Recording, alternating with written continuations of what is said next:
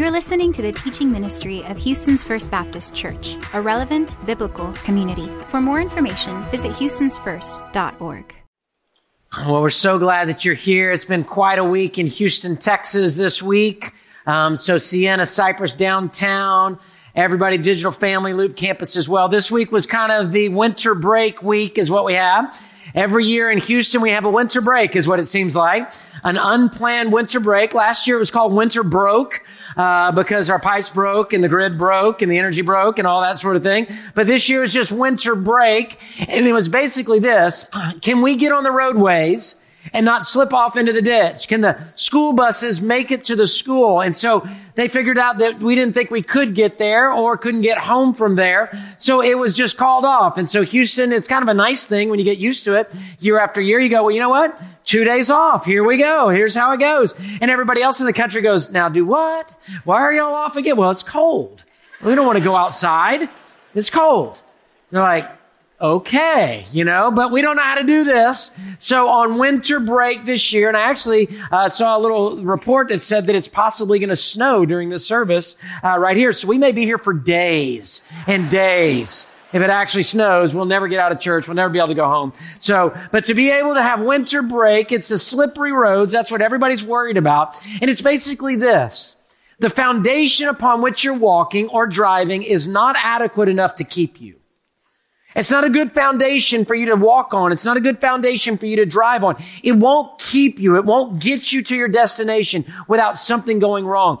And Timothy, in the book of Timothy here, second Timothy, Paul's going to show us in his message to Timothy, he's going to say, I've got a foundation of the good news of Jesus Christ that will not only get you to school, it'll not only get you to work, it'll not only get you back home, it'll get you actually to heaven for all of eternity. And so he's got this firm foundation that he's going to lay and he's going to show about the gospel. The good news is what that means of Jesus Christ coming to earth. And when we place our trust and faith in him, we can walk on a solid rock of Christ and not worry about slipping and falling. So if you got your Bible, I want you to look at 2 Timothy chapter 1 is where we're going to be. I think it's page 1055 or somewhere around there in the Bible in the back of your, your chair there. And we're going to look at this together and we're going to see this here. Now, let me remind you, we kicked off 2 Timothy last week. This is the last letter of the apostle Paul. It's been said that his, his last will and testament. So what would you write if you had four chapters? If you were going to write something down, what would you write down for your family to know, for your friends to know, for your church to know, for everybody to look back and say, these were the last words? Well, that's what he's kicking off here in chapter one. And so we're in this series called Standing Strong because he's going to give us some things about standing strong, not an icy road, a firm, strong road we can stand on. So I want you to look, if you will, in chapter one, verse eight and nine. We're going to make it all the way through 12, but let's start with eight and nine. Do not be ashamed of the testimony about our Lord or of me, his prisoner Instead, share in the suffering for the gospel, relying on the power of God. Would say the, those three words with me. Power of God. One, two, three. Power of God. One more time. Power of God. Verse nine. He has saved us and called us with a holy calling, not according to our works. So this isn't us. This is grace, but according to his own purpose and grace which has been given to us in Christ Jesus before time began. So here we have our first point. If you got your listening guide, I want you to take some notes. It's this, stand strong. We are secure in Christ. Stand strong. We are secure in Christ. That first verse of scripture that he's given us in verse eight, it's a, it's a strong verse and it kind of recoils us back a little bit. He says, look, Timothy, don't be ashamed of the gospel of Jesus Christ or of me, his prisoner. Don't be ashamed of the testimony of the Lord. Let me just ask you, have you ever been in a time where you've been ashamed of Jesus? Somebody's asked you something and you kind of didn't want to really talk about Jesus. You just kind of gave a little ambiguous, may the force be with you kind of God. Somebody asked you, well, tomorrow, let's take for instance, somebody said, what'd you do this weekend? Will this moment come up in the conversation? Or will you kind of do everything you can to just not say, oh, uh, well, I went to church. Is there ever a time that you get ashamed? I, have been in those places before, and particularly I remember growing up as a teenager, first became a Christian, and I, I, people would ask me about it, and I was coming out of this party crazy lifestyle, and I was like, just kind of ashamed that I was a Christian, ashamed uh, of now my new friend group and ashamed. I just, my cool factor was over here. And then my Christian factor was over here. So I had just this little bit of shame in my heart. And it always just served me wrong. It never felt right. It never felt good. It always felt like a mistake in the moment. But here Paul says, Timothy, I don't want you to be ashamed of the gospel of Jesus Christ. I don't want you to be ashamed of the testimony of the Lord. Don't be ashamed of me. It used to be safe to visit Paul. Now in this Mamertine prison in Rome, it's not safe to visit Paul. So some people were pulling back away from him. And he says, I don't want you to be ashamed. Now see, Timothy can be described with three words. He's often described as young, sickly, and afraid. Young, sickly, and afraid. He was timid. His personality had a more of a timid personality. That's why a couple verses ago we heard God has not given you a spirit of fear and timidity, but of love, power, and self-discipline. It's verse seven of this chapter. We memorized it a couple weeks ago. And so Timothy is timid. And sometimes when you have a little bit more of a timid personality, it's hard to be bold with the gospel of Christ. And so we have a tendency to start pulling away a little bit to try to please everybody, to try to make everybody happy. And Paul's saying, I want you to know, don't be ashamed of the gospel of Christ. Students, let me just talk to you for a minute. You be proud that you're a Christian. You be a proud, proud that you're waiting for marriage until intimacy comes. You be proud that you're not doing drugs. You're not vaping. You're not getting drunk. You're not doing all this stuff. You be proud that your language honors God. You don't be ashamed of the testimony of Jesus or his people and live your whole life going, you know, I went to church, but I really didn't mean it. Will y'all like me? Because if you run around trying to get everybody to like you, this is for student and adult to like, you're going to end up compromising and not standing strong. Stand strong. You are secure in Jesus Christ. Examine your heart. Look and see if you're ashamed of the gospel. Well, I'm the CEO. I can't say anything. Are you ashamed of the gospel? Are you ashamed of the people of God? Are you ashamed of the people that put a spiritual heritage in you? Or are you bold in the saying of not rude, not, not arrogant, not, not angry, but saying, no, I am a Christian. I'm not, I'm not a business person that happens to be a Christian. I'm a Christian that happens to be a business person. And I want to walk with God in that way. You know, Babe Ruth was one of the most famous baseball players of all times. 714 home runs. Took a long time till Hank Aaron beat it with 715 and following. And so you know, the babe. I mean, he's got a candy bar, right? I mean, how, how much better can you get? So here's the babe. And so as he was getting older, though, his skills began to decrease and he wasn't quite as good anymore. So the Yankees traded him to the Braves. And one of his last games, he played in Cincinnati against the Reds. He struck out numerous times and in the field, he actually made enough mistakes that the Reds scored five runs in one inning because of the Babe's mistakes. And so he's coming back in. I mean, this is Babe Ruth. This is legendary. Babe Ruth is coming back in, walking in from the field to come into the dugout. And the whole crowd begins to boo him. They're shaking their fist at him. They're jeering at him. Don't you know that man is fickle, but God is faithful? The crowds will boo and praise you. God will bless and form you into his image. God will always stay with you. But these crowds, they begin to jeer against the babe. They begin to boo against the babe, not even honoring his legacy, not even honoring how good he had done. Just for that moment, going after him. And his head was down. He was dejected walking out. And a little boy jumped over the rail and ran out onto the field. It was in the days where you didn't get arrested for doing that. Okay. Now, you know, be like, and this poor young man was tased, you know, I mean, but this didn't happen like that. He was okay. And so he jumped over this little boy and he took off running across the field. He ran up to the babe, jumped into his arms, and Babe Ruth held him in his arms on the baseball field there and gave him a hug. Set the little boy down and the two held hands and they walked off the field together as the crowd booed. I tell you this, let's be that child of God. When the whole world boos, when what should be shamed is celebrated, let's don't be ashamed of what should be celebrated right? And to be able to say, God, I'm with you. And if everybody's booing Jesus, then I'm hopping the rail. I'm running and I'm jumping in his arms because don't you know that when everybody's booing you, Jesus is running to you. And so God, I got your hand and I'm not going to be ashamed of the gospel of Christ. I'm not going to be ashamed of the testimony of the Lord. I'm not going to be ashamed to be a believer in Christ. I'm not going to be ashamed when the whole world says you're a what? I'm not going to be ashamed of that. And I'm not going to be ashamed of his people. That's what Paul is saying to Timothy here. He's saying, don't be ashamed of the Lord or his people. Or instead, he gives us an instead in verse 8. Instead, share in the suffering for the gospel, relying on, we said it a few times, the power of God. Whose power and whose pleasure are we after? We're after the power of God and the pleasure of God that God can do his work in us and through us. So we don't need to be ashamed. The power of God resides in the believer of Christ, the believer in Christ. And so we can suffer for the gospel. Now, suffering is a university no one wants to sign up for, but it'll give you a doctorate in godliness.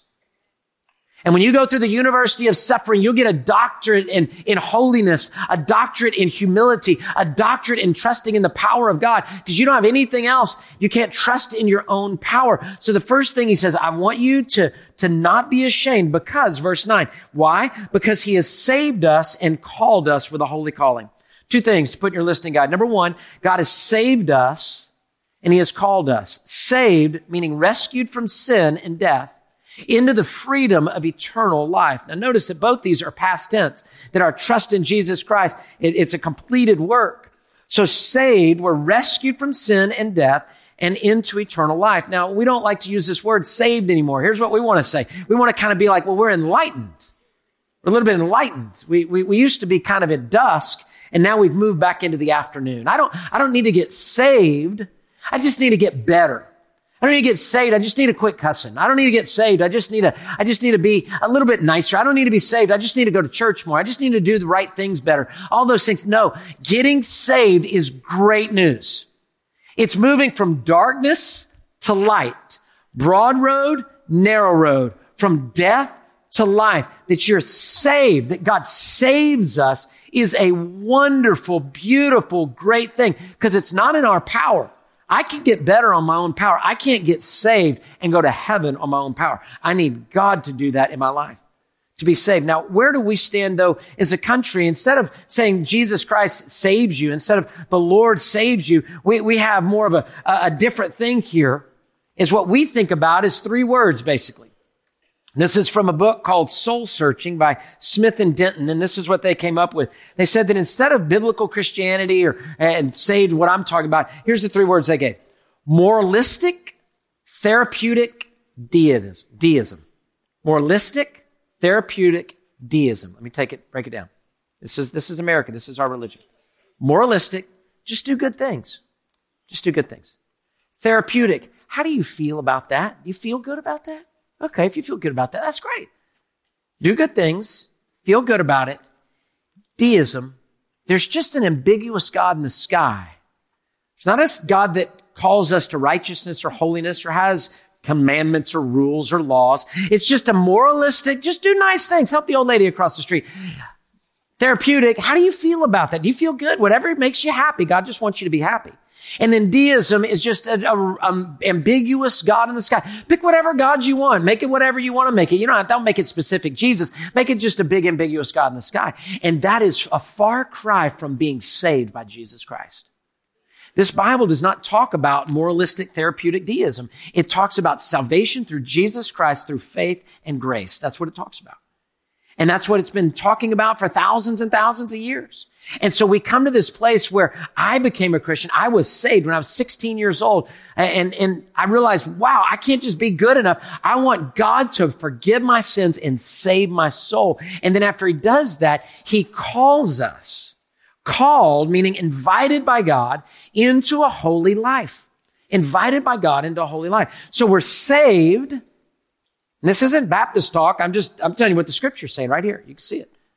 Saved and then called, it says, into a holy life. Now, when we think about called, we think about, well, this means, well, what's God's will for my life? What's my vocation going to be? What college am I going to go to? What are my friend groups going to be? What am I going to do? Uh, what's his plan for me? All those sort of things. And that is a big, wonderful, great thing. I wrote a book called Finding God's Will. I believe in it. It's great.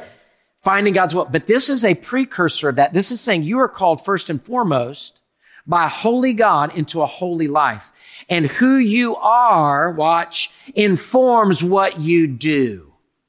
So let's get the holiness straight. Let's get the walk with God straight. Let's get the character straight. Let's get the walking with God straight because he's saved you and he's made your heart holy and your body and your lifestyle is catching up with God's already done in the heart and soul. So here he's saying, I want you to get the holy life. And then as that is taken care of, I want you to be able to walk into that. So now I'm a Christian that happens to be a businessman, not the reverse of it. Do you see it? The priorities, Jesus said it like this, seek first his kingdom and righteousness, then all these things shall be added unto you. So the best way I find God's will for my life is I find God. And finding God, his will for all of us is that we walk in obedience to him. Now, all right, now you're really meddling, right? I just want to get a God that'll kind of bless me over here, and make me feel good when I do good stuff. But I don't want a God that wants anything really from me. Moralistic, therapeutic deism is what that is. And the blessing is Christianity is actually real. That's the firm footing. That's not the icy path. Nobody made this thing up. It was given as a gift from God through Jesus Christ, through the Old Testament, through the law, through forgiveness, through the sacrifices, through Jesus being the lamb that was sacrificed. And we end up now we know our purpose is to walk with God. Now we've been talking about more in 24 and I gave you four P's the last couple of weeks and one of them was more purpose. We want to have more purpose in 2024. This is what we defined it as. I will grow in my faith through more prayer and Bible engagement. And I just submit to you this, the more you pray and the more you engage the Bible, the more you're going to find out what God's will is for your life. You get about those things and all the other stuff will take care of itself. Give you a, a story, kind of sad, a little funny, but uh, mainly uh, not a good one about me.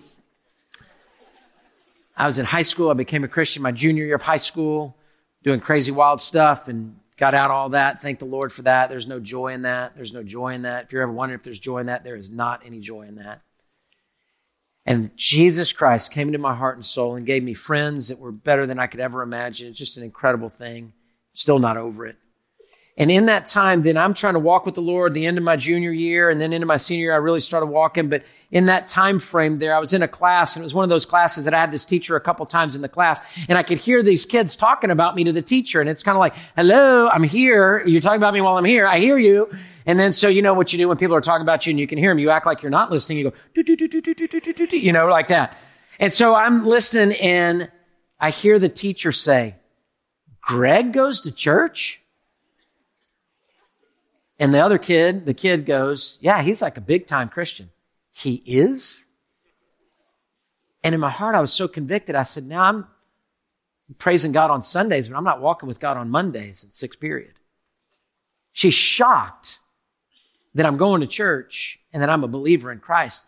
What is that? that that's not necessarily a salvation problem. That's a holiness problem of living. See it? And I can't expect God to lead me to the right college if I can't get sixth period right with God. I got to get sixth period right with God. So then I can say, Lord, now you take me wherever you want to take me. It's not works. I'm not giving you works. I'm giving you great grace that God wants to do something in us before he does something through us. God wants to do something with us before he can do something with us, if you will. So he says, I want you to know that you're saved and you're called. This is a Greek word, kaleo. We've actually got a life Bible study class named kaleo. It's used 153 times in the New Testament. It's to say, hey, I want you to come, come and listen. We are often asking the question of what God do you want me to do when God's answering the question of who I want you to be. And then the what you do will take care of itself. The second thing I want to show you is in verse 10 and 11. Here's the verse, or here's the point though. If you'll write it down in your listening guide, then we'll jump to the scripture. Stand strong by trusting the gospel.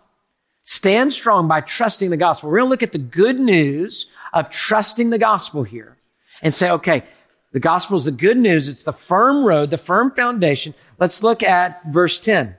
this is going to be great. We're going to see three holidays in this verse. See if you can pick them out. This has been made evident through the appearing of our Savior, Christ Jesus. When did he appear? Christmas. Who abolished death. When did he die? Good Friday. And has brought life and immortality, Easter, to light through the gospel. For this gospel, I was appointed a herald, an apostle, and a teacher. Stand strong by trusting the gospel. The good news is what we trust in. Now, I got good news for you, church, about the good news. Here's the good news about the good news. We're a church that loves the good news. We're excited about the good news. We love the gospel. We want you to hear the gospel today. We want you to hear the good news today that you can have a relationship with Jesus. He came at Christmas. He died on Good Friday. He rose again on Easter and you can trust him and you can know him as Savior. He can lead your life. He can take you forward. He can do a work in you. That is the great, great good news and far better than do good things, feel good, and pick out some crazy God that you don't even know if exists. God's got good news and we are for that as a church. We've had a two year initiative called Kainos, talking about new, becoming new in Christ, that new, that has been our whole theme is to declare Kainos, of new good news. And we've been able to do some amazing things. I want to tell you, we wrapped it up December 31st and I'm going to give you what our grand total was. I'm going to give you kind of the wrap of the whole thing. It's amazing, amazing stuff. And then we're going to try not to say the word kainos for a few weeks, okay? Because we've been saying it a lot. But we'll be able to, to see what God has done. But we first started, we said we want to start with kainos with our commission. Our commission is our great commission budget that what we do every year. We do counseling every year. We do mission trips every year. We do worship times. We do stuff for kids, for adults, for senior adults. All these things that we do through our commission that we do every year. We said we want to keep doing those sort of things and amen to that.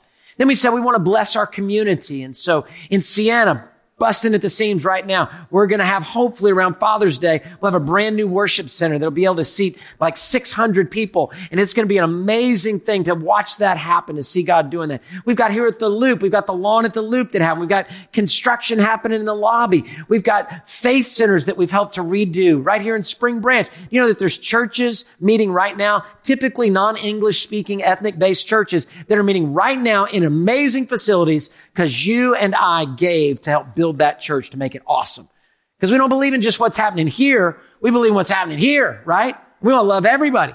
So God at work, difference maker ventures. We said, Hey, let's go for it. And let's see if we can uh, bless some new ministries. We've helped start 16 new ministries in our church over Kainos. And I could give you lists and lists and lists, more and more things to do. Here's, here's how we've done it though. I want you to look right here on your listening guide. There's a QR code right here at the bottom. If you click that QR code, it'll show you all the videos we've shown over the past two years. It'll show you all the things we've done. It'll let you know everything that we've done uh, in the last two years, and you'll be able to see that. You'll be super encouraged. I really encourage you to look at this and see that. So I can't give you everything, but I can give you a few things. Then we said, hey, we're going to step into our compassion. So we stepped in to plant churches in Asia. And we stepped in to be able to help with, with children in Africa. We stepped in for Bible translation. Amazing thing on Bible translation. Our church, just one of the things we gave to in Bible translation because of our giving. Get this, and I want you to cheer. 500,000 people have the New Testament now because of our church's giving.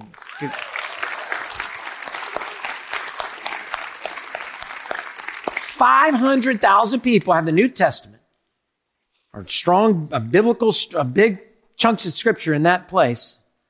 All of that through our giving and even more of what God is doing. How incredible is that to be able to see that take place in a great way? Now, let me give you a couple just stats here. Let me give you the monetary stat. Our goal was to raise $93 million. $93 million. We wanted 100% participation. Let me tell you, inflation was very brutal against this time in this time period of raising stuff. Building costs, as y'all know, click, click, click, click, click. $93 million was our goal. Well, we raised far more than $93 million. And I say this to you, church, as a celebration. This is the total number, the wrapped up number of what happened by December 31st. Um, and so that's a, that's a great thing. And so keep giving now because it's a new year. We got more to do, but I want you to hear this. You ready? Not $93 million. $113 million. Let's cheer.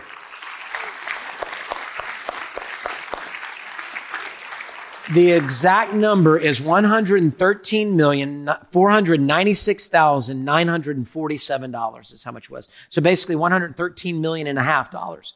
That is a work of the Lord. That is amazing, amazing thing. It shows how much somebody asked me walking out the door of the previous service, says, I'd love to know the spectrum of what people gave. And I said, well, I can tell you. He said, really? And I said, sure. Giving a dollar to over to giving millions and everything in between. God doing his work with the people of God. I'm not ashamed of the gospel of Jesus, and I'm sure not ashamed of his people as we step together and say, let's make a difference in a great way. Let me tell you the last thing that's really exciting. This is what I'm most excited about. Well, how many people participated in this?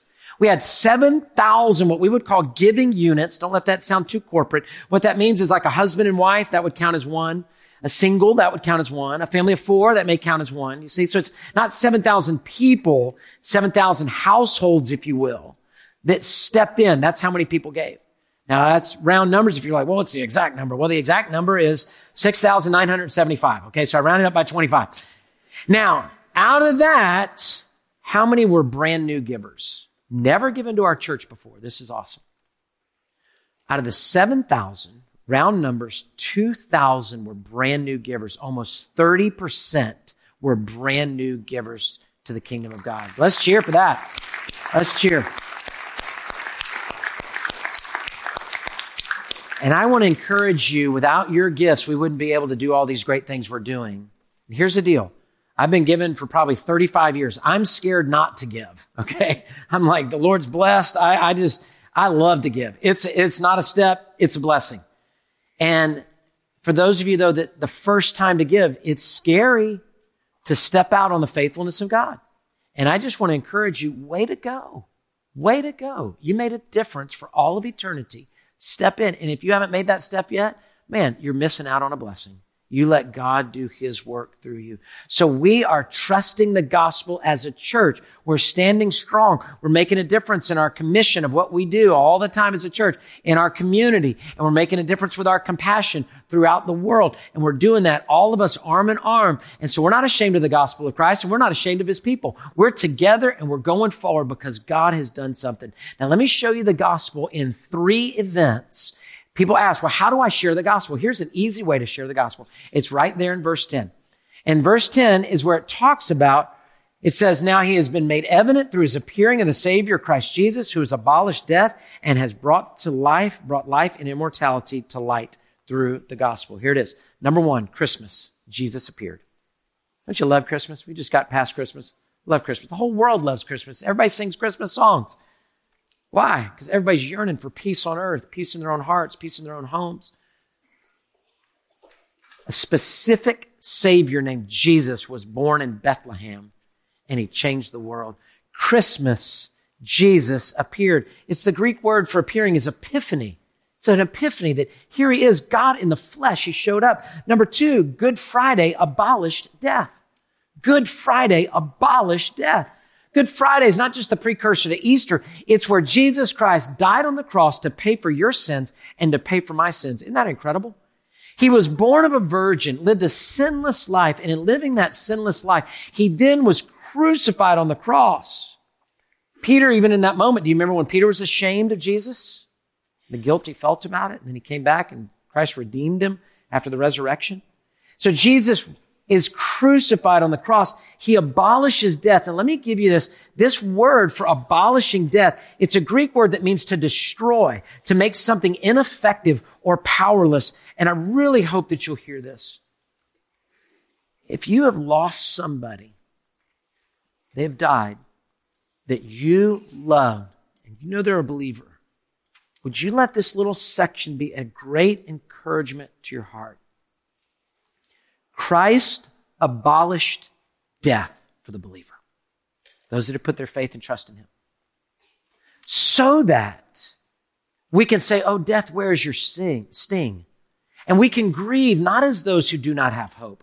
We can say, God, it's just the next doorway to the eternal life. It's God taking it the next place. Here's what a commentator says. I love this. Death is no longer a terror for those who are in Christ. Instead, it is a doorway into a new existence of beauty, joy, and fulfillment. Where's your loved one? Beauty, joy, and fulfillment. Cody Carnes puts it in a, a song that we've sung many times at our church called Christ be magnified. Death is just a doorway into resurrection life. If I join you in your suffering, I'll join you when you rise. So I put my faith, and believers in Christ put their faith in the death and the cross. So Christmas, Good Friday, the next part of the gospel is Easter, that he has brought life. Brought life. How awesome is that? Look at what it says. The end of verse 10. The Savior, talking about getting saved, Savior Christ Jesus, not the enlightener, the Savior Christ Jesus, who has abolished death has brought life and immortality to light through what? The gospel, the good news. He's brought life. The stone was rolled away and Jesus was resurrected. So my faith in this baby born at Christmas and the Savior that died on Good Friday is going to assure me that I'm going to rise again when I die because I'm trusting in His Easter to be my Easter. Do you see it? You can share the gospel just for that. You know Christmas. You know Good Friday. You know Easter. That's the gospel right there in verse 10. And to let that happen, it says that Jesus brought life. Now, let me just take a little sidestep here for just a second. Today is Sanctity of Life Sunday. Churches all throughout the world are celebrating the sanctity of life. We believe that God gives life. We just read that. Jesus Christ brings life. And we believe that all the way to the grave. And even at the grave, he brings eternal life. He's a God of life. He's the way, the truth, and the life. No one comes unto him except by, by no one comes to, to God except through Christ. And so let me just for just a moment, because this is a big fight within our culture. And I'm not going to bang my fist. I'm not going to get red faced. I'm not going to uh, espouse a candidate. Let's just think about this for a second. Because here's what's happened. For the Christian worldview, you think about life, sanctity of life, it's theological, then it's moral. For the non-Christian worldview, it's personal and therefore political. And I submit to you this, that life is not a political issue. It's actually a theological issue. And so if you remove God, you've got to put something else in there. And what we do is we remove God and we put ourselves in there. So watch, here's what happened. Why is it a, par- a political issue instead of a theological issue? Because we removed God from a society. It leaves a vacuum in which government's got to step into. And so when government steps into it, now it's got to be a political type thing. So listen to it one more time, and I want you to think about this. Just think about this. Wherever you are on this side of the issue, think about this. It's theological. God gives life. Therefore, it's a moral issue. Or if you don't believe in that, you believe it's a personal issue because you've removed God from the equation. And because it's a personal issue, it becomes a political issue. And this personal to political has the inability, inability to define with life begins. But the theological to the moral has the ability to define when life begins. I think it's amazing that we're looking for life on Mars and we can't find it in a 3D sonogram. We're looking for, if we can find a water molecule in Mars, and we're looking at a 3D sonogram, well, it's because it's personal to become political. So I ask you, if this is your thought here, I just ask you a simple question. Define when life starts. Define when life starts. And you'll hear a lot of times just a whole lot of spin on that. We can clearly define that God brings life at conception and God takes life uh, at the grave into eternal life if you've trusted in Jesus Christ. And here's what's going to happen for the rest of our lifetimes. Do not be shocked. The rest of your lifetime and my lifetime, political candidates are going to have to choose one side or the other. And you're going to have to bring that thought to the ballot box. That's just going to how it's going to be. So is it theological to moral? Is it personal to political? And as we've already said in our service earlier, if you've made a decision that wasn't for life, there is forgiveness in Jesus Christ. Because here's the deal. We love the mother and we love the child. There doesn't have to be a choice. I'll give you an example and then we'll wrap this part up. We have a ministry called Embrace Grace in our church. We just started. Um, we've done adoption ministry for years, and we have one of the most robust adoption ministries, foster care and kinship ministries in the nation. And that's not bragging, that's passion. So we are all for that. We help folks all the time. We started this Embrace Grace to be able to, to love on these ladies that are in a challenging situation. And I got a few notes that they just said, Dear Pastor, and they wrote me a note. This is just two out of the many. Thank you. I'm truly grateful for this program and this church for providing a safe and loving space for me during one of the scariest and darkest times. Do you hear somebody yelling at this woman? No. I hope you hear care. A safe and loving place for me to have during one of the darkest and scariest times of my life. It is the first time in my life I feel connected to God and that is thanks to this ministry. I'm now seeing this whole experience as a blessing. Not only that I'm gifted with a son, but I'm also connected to God. Thank you for this amazing environment. Hope you're loving that. Goes further. Thank you for this program. Thank you. This program has taught me so much about the Lord, about myself. And having this program at your church has made my current situation so much better. And now I'm okay with myself and with the choice to keep this beautiful blessing. Thank you. Embrace Grace has taught me a lot. So I just tell you this, as we're at this place on this day with this scripture, God put it all together where it says Jesus Christ has abolished death and has brought life and immortality to light through the gospel of Christ. Think about those things. Is there a theological aspect or is it only personal and therefore only political? Now, our next thing that we have here, the point I want to give you, share the gospel to yourself and to believers and to others. I'm going to hit warp speed at this point because it's snowing outside. I'm sure feet and feet of snow uh, that we've got to trudge through that's happening right now in this moment. So we're going to hit warp speed. Share the gospel with yourself. Remind yourself of the good news.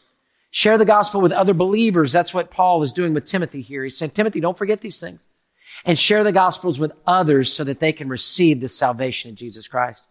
Martin Luther said we need to hear the gospel every day because we forget it every day. And we need to be reminded of that. Paul says, again, I say rejoice. So share the gospel with yourselves and with believers and with others. That's what Paul's doing. Now look at verse 12, our last verse of scripture. Uh, verse 11, actually, it started verse 11. This is his sharing.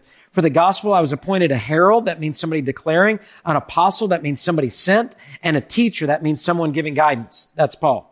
Verse 12. And that is why I suffer these things. He's suffering. But I, here's the key, but I am not ashamed.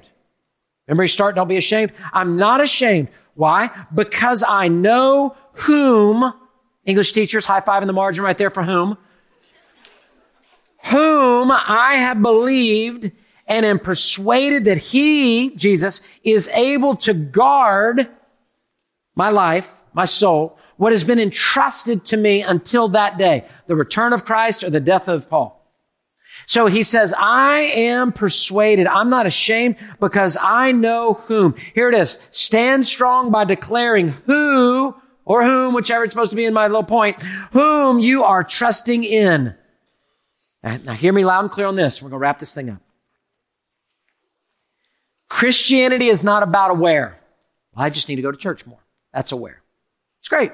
I'm all for church. It's not about aware. Christianity is not about a how. Well, I just need to quit doing that and start doing that. I, will tell you how I go to heaven. I'll tell you how I do so. I'll just have moralistic, therapeutic deism. I'll just try to feel good. I'll try to convince myself of things. I'll try to say this is good and I'll just walk through with just kind of an ambiguous God. And then when I get up to the ambiguous God, he'll say, Oh, come on, get in here. Doesn't matter. Everything's fine. It's all the same. It's not a how on your works. It's not a where on the church.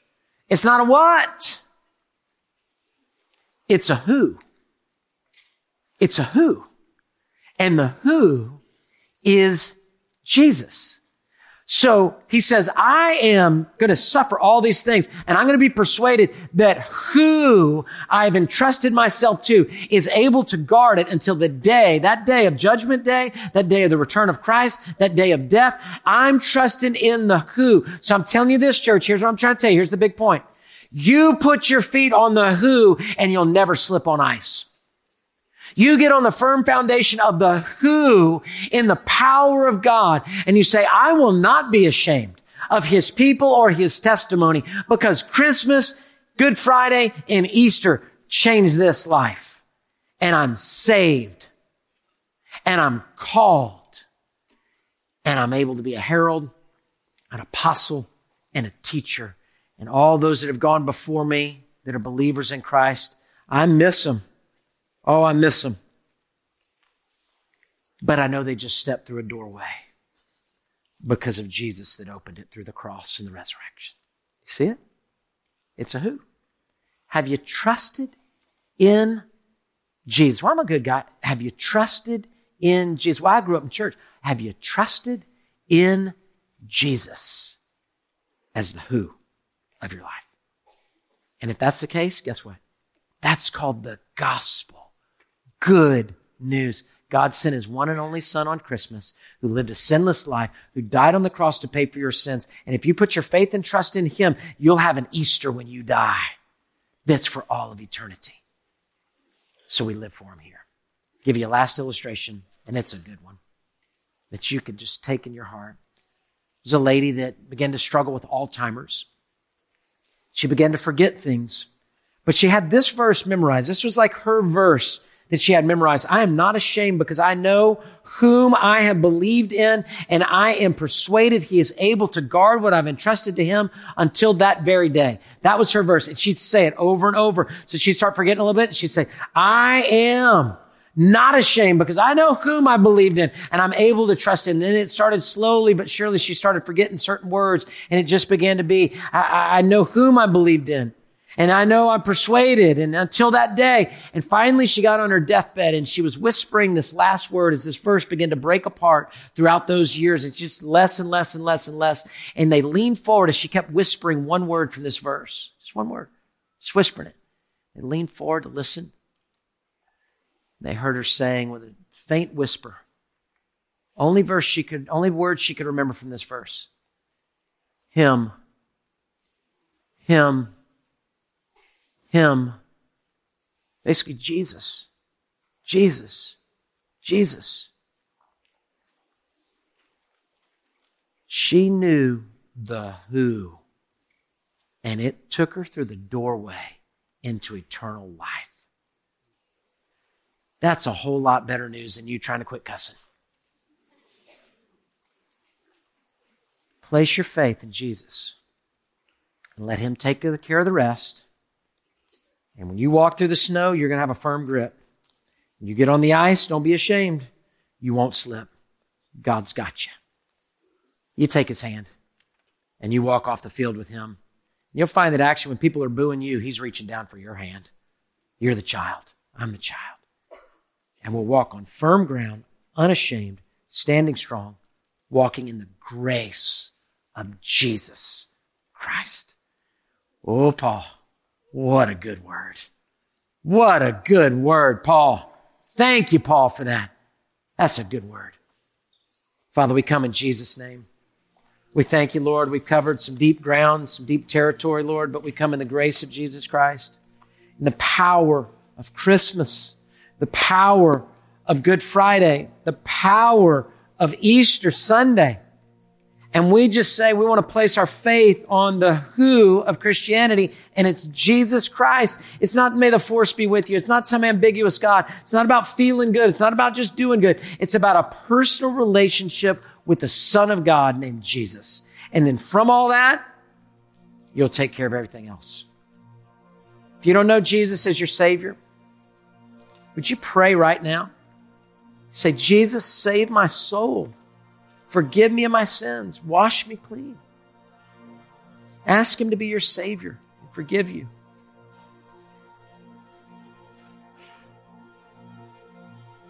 If you do know Christ, would you say, Lord, just help me stand strong? I don't want to be ashamed. Help me stand strong.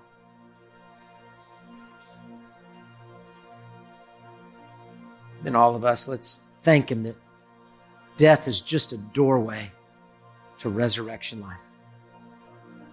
And our loved ones on the other side are waiting with open arms and bated breath for us to see the glory of it all.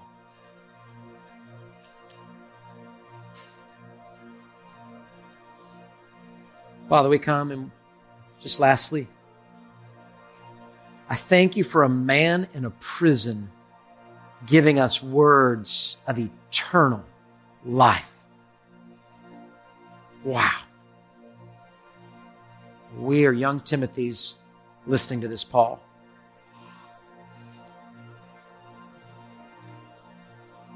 Take our timidity and let it become strength in the power of God. Thank you, Jesus. In Jesus' name, amen. Thank you for listening to the teaching ministry of Houston's First Baptist Church. We invite you to worship with us at one of our four locations at the Loop, Cypress, Downtown, or Sienna. Follow us on social media or visit us online at houstonsfirst.org.